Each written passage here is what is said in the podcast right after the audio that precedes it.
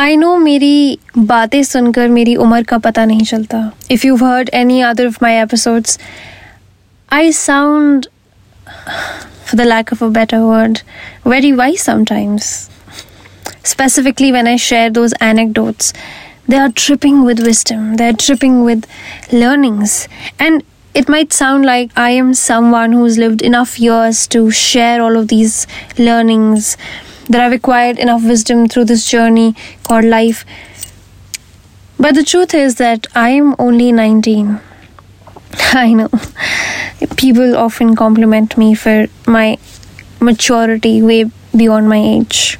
Well, jokes aside, I am 19 when I'm recording this, but I'll be turning 20 in a couple of months. And had this been, let's say, 2000, I would have been very excited to turn 20 because 20s, you are young, you are the future, this is the prime age. But I think in 2023, turning 20 seems like a very big deal. It almost feels like you are getting old. You're listening to Overthinking This by Oshin. Oshin. Hi, guys, welcome to Overthinking This. My name is Oshin, and on this podcast called Overthinking This, all of us overthinkers we come together and we rant about things that only overthinkers think about.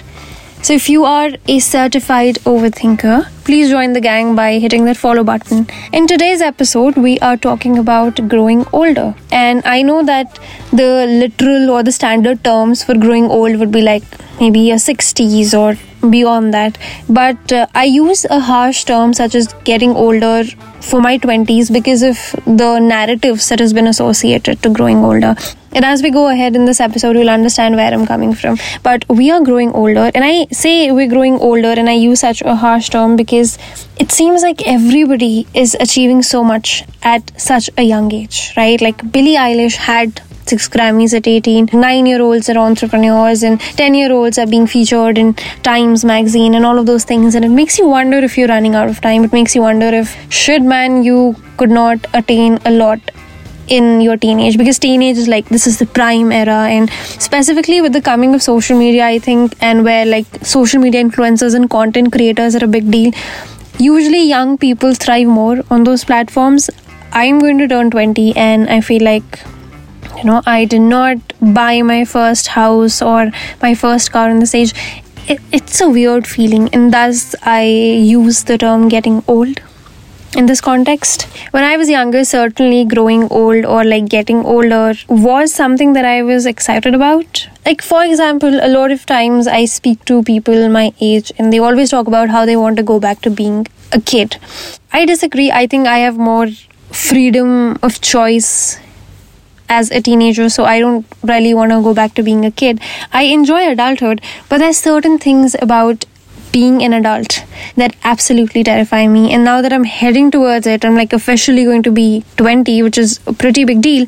I'm pretty sure that you guys can also relate. So let's just have a little catharsis session or like a cathartic session. I don't know which one of them is correct in English. I'm assuming it is cathartic, a cathartic session or like a katha. Okay, so if I say a catharsis session, it means that a session of catharsis. But if I say a cathartic session, it would mean a session that is cathartic. So whatever suits you, you pick the words.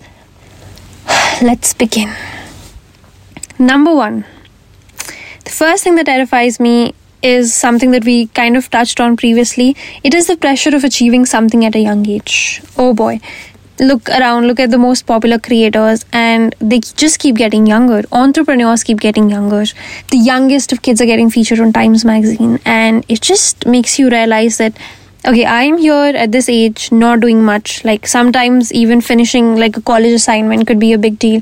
But there are people out there who are doing way better. And uh, not comparing not being jealous here. I'm just talking about a general emotion that all of us face. See this is the thing about this podcast right? We just acknowledge all the emotions here. There's no right or wrong. So sometimes even though i am not saying that being a content creator is not difficult or those people don't have their set of problems it is just so natural when you're sitting here struggling to finish a college assignment to see somebody on Instagram reels like going out on trips and you're like, ah, did I miss out on something? All of us, I think, we grew up in the YouTube age. So when we were younger, YouTube was a pretty big deal. I grew up watching YouTube. Like from Lilly Singh to like somebody like Alisha Marie, like those back to school videos, like those comedy rants, those types of people videos to like Shane Dawson, Emma Chamberlain, James Charles, like all of that. I, I've Jake Paul, Logan Paul, all of these people, I grew up watching them. And back then, YouTube was a pretty big deal. And I also wanted to be a YouTuber because these people at such a young age, they were making so much money. They had such huge houses. They had like their own businesses. So I don't know why I'm ranting about being a content creator, but you get the point, right? When you see other people achieve so much at a young age, uh, it sometimes strikes you. Not even just social media. Remember those shows like on television, like uh, the Indian Idol or the Saregama Little Champs or DID and everything. And especially because I was a kid when I saw little kids on that show. I was like, I wish my parents also had put me into like some sort of hobby classes where I would have taken them seriously and I could have also gone to, on to become like a reality show star. I know this is a little off topic, but let's talk about hobby classes for a second and what an interesting concept that is. you know, like growing up, you had to be part of a hobby class right? Like a dance class or a music class or painting class. And sometimes you would have those hobby classes in school or you would join them outside. And i think it's a beautiful concept. In fact as an adult that's something we should all do. Because at least then even though with school school was so so much easier right? Like it um, gave us the opportunity to be more creative. We still had this other thing that we would pursue as a hobby and we would have fun doing. As an adult, you stop going to hobby classes and there's no hobby per se, right? Like either it is a profession or it's like, oh, I have to do this because everybody is doing or I have to make money out of this. So as adults, I think uh, it would be so fun if we just took so hobby classes as seriously and as for fun sake as we did back in the days one thing that I think I struggle with, and probably you guys struggle with too, is we don't take a hobby as a hobby. Very quickly, especially as an adult, it turns into a competition. Either it's like, oh, I have to make money out of it, or I have to post it on social media, or it has to gain validation. If it is not in front of people's eyes, what's the purpose, right? Like, nobody is really painting for themselves. When we were kids, it was just like, we would fill out our sketchbooks but as an adult that doesn't happen i don't know this was not like mm, on my um, mind to talk about but kind of free ball in here I know freeballing is the wrong term. it's very difficult to pursue art unambitiously when you're an adult. Very difficult, right? Like, you rarely even appreciate art unambitiously. Like, you look at something and you're like, I also have to create this. I also have to do this you kind of lose it. And especially with social media, yeah. Everything now that everything is on social media, it's very difficult to do something unambitiously or just like for the sake of doing it or just enjoying the process. Anyway, coming back to the hobby classes, I went to a few hobby classes. I am pretty sure you have definitely been part of one at least. I took I did Kathak for like a couple of months. I used to do the winter hobby classes things. I did theater once. I also tried my hands at karate, but oh boy, I absolutely sucked at it. and uh, I had this terrible habit of quitting if I didn't like it. Honestly, like I would give it some time, but if my heart was not at it, I would dread going and I would start making excuses. And my parents were like nice enough to give me that space ki to just let it be and let it go. Which might not sound very nice because it means that you know you easily give up, but sometimes I think it is nice to have that space to leave when you're not liking it because then it makes you feel like, okay, I have the power to decide. If i'm not liking it i don't want to do it. But i i quit karate. I i couldn't do it. Also because i started taking karate classes again the, this was one thing. I when i started taking karate classes when i was in like what ninth 10th standard right? And i told my mother everybody there is younger. Everybody my age already has like a black belt or like you know they're at higher levels. I should have gone to karate younger now looking back at it had i gone then i would have thought oh that would have been way better you know like as now now i feel like i am old now to get karate classes. So back then also the same thought kept pestering me you know that everybody at my level is younger and people my age have done way more. So i quit. Anyways another point that terrifies me about being an adult is decision making. Oh boy, I am so indecisive. I cannot tell you. Like when I was younger, it took me a lot of time to decide on which flavor of Lay's I had to pick I mean अभी भी यार घर जाते वक्त मेरा सबसे बड़ा पता ऑफिस से क्या होता है कि should I take a metro और should I go by an auto और should I get a cab it's a lot of stuff to decide on and when you're an adult you constantly have to make decisions i think for me why decision making is very difficult is because i like to know all the variables and the subjects involved and that naturally doesn't happen if that it was that easy things would have been easier but i, I just i don't want to I don't know, I feared making a wrong decision. So, decision making is definitely something that I absolutely suck at. And now that I'm an adult, it terrifies me. I do this weird thing where, like, I have a laugh coming in and I stop it, and then it just pops out at the end of my sentence. like this. it's fun to grow older because. Uh, you know you have more choice you have more freedom you can live your life as you wish to when we were younger uh, i think everything was like laid out school and then college but now after this like yes of course society has certain expectations but you can literally take a call and you can literally do whatever you wish to if you've enough money and time for it and the dedication but um, i also remember when i was younger i hated taking naps I've never slept during the day until and unless I was sick. I've never slept during the day because I was like, I'm gonna miss out on something. And like, why would you sleep during the day? It's like so boring. I wish I could get that ability back because now I'm sleepy throughout.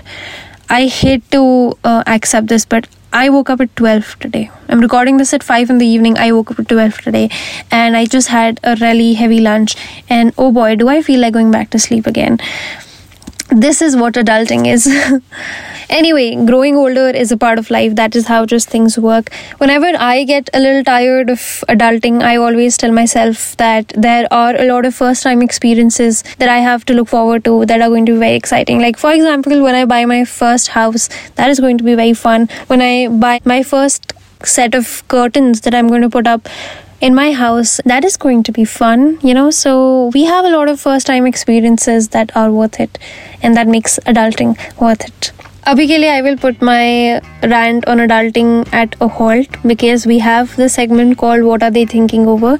This is a segment where we get people, interesting people, or dignitaries, or people who are doing fun things in their fields on the show and they talk about things they overthink about. And it's fun and interesting to know what other people are overthinking about. It also makes you feel less insane.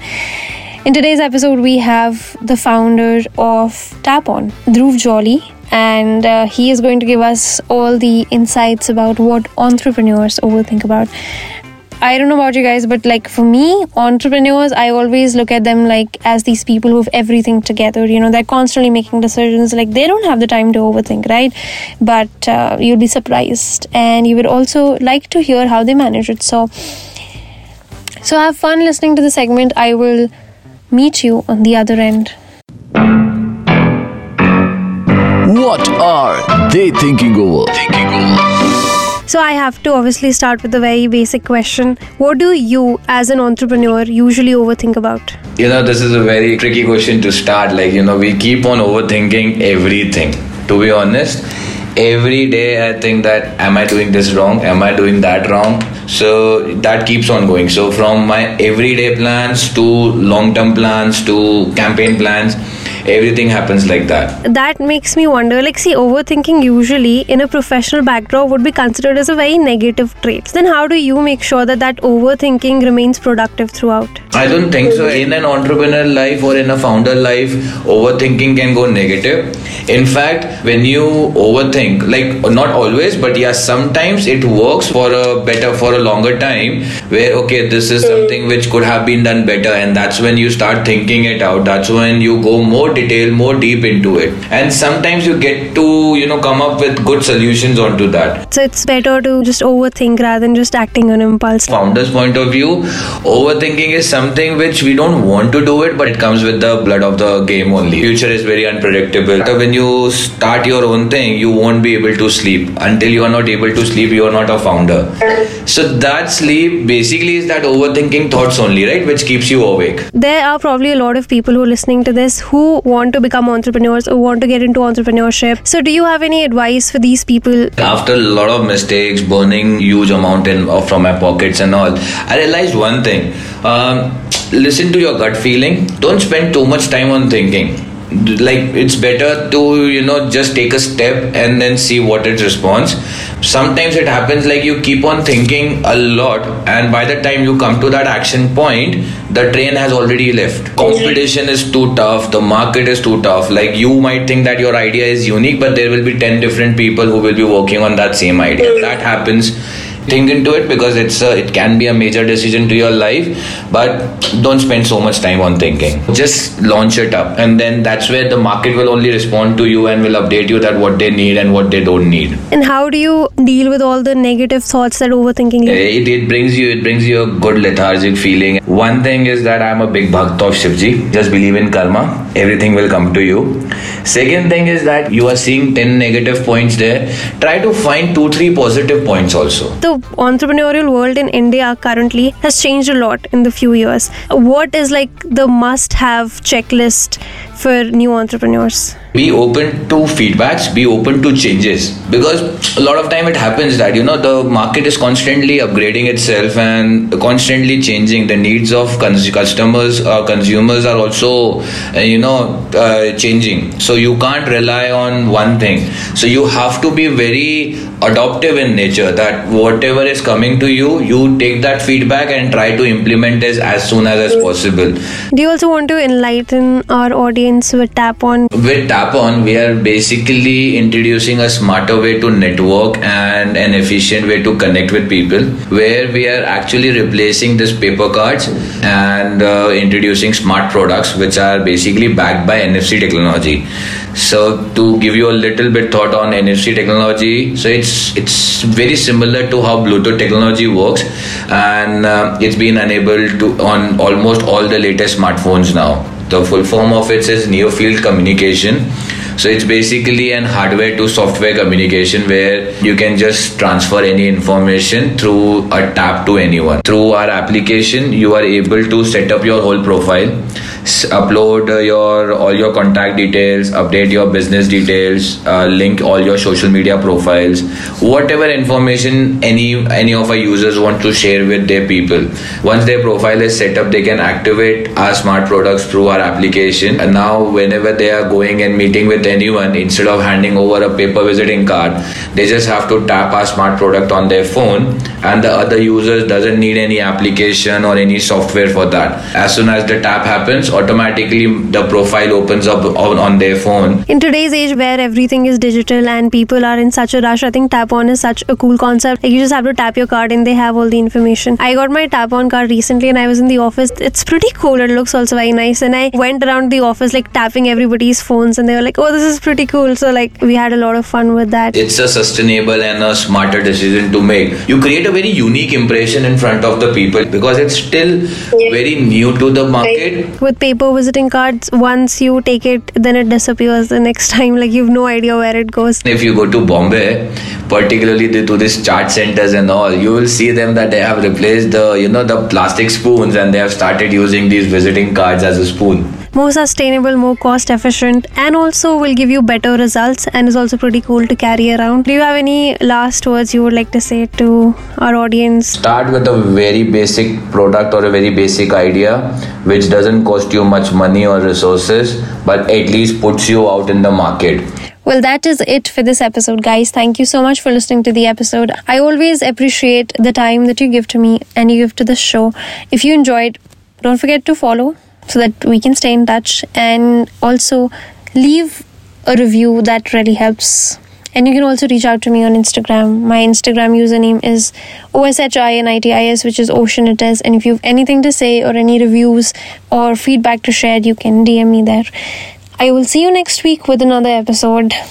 तब तक के लिए take care have fun adulting and i'll see you soon चलो bye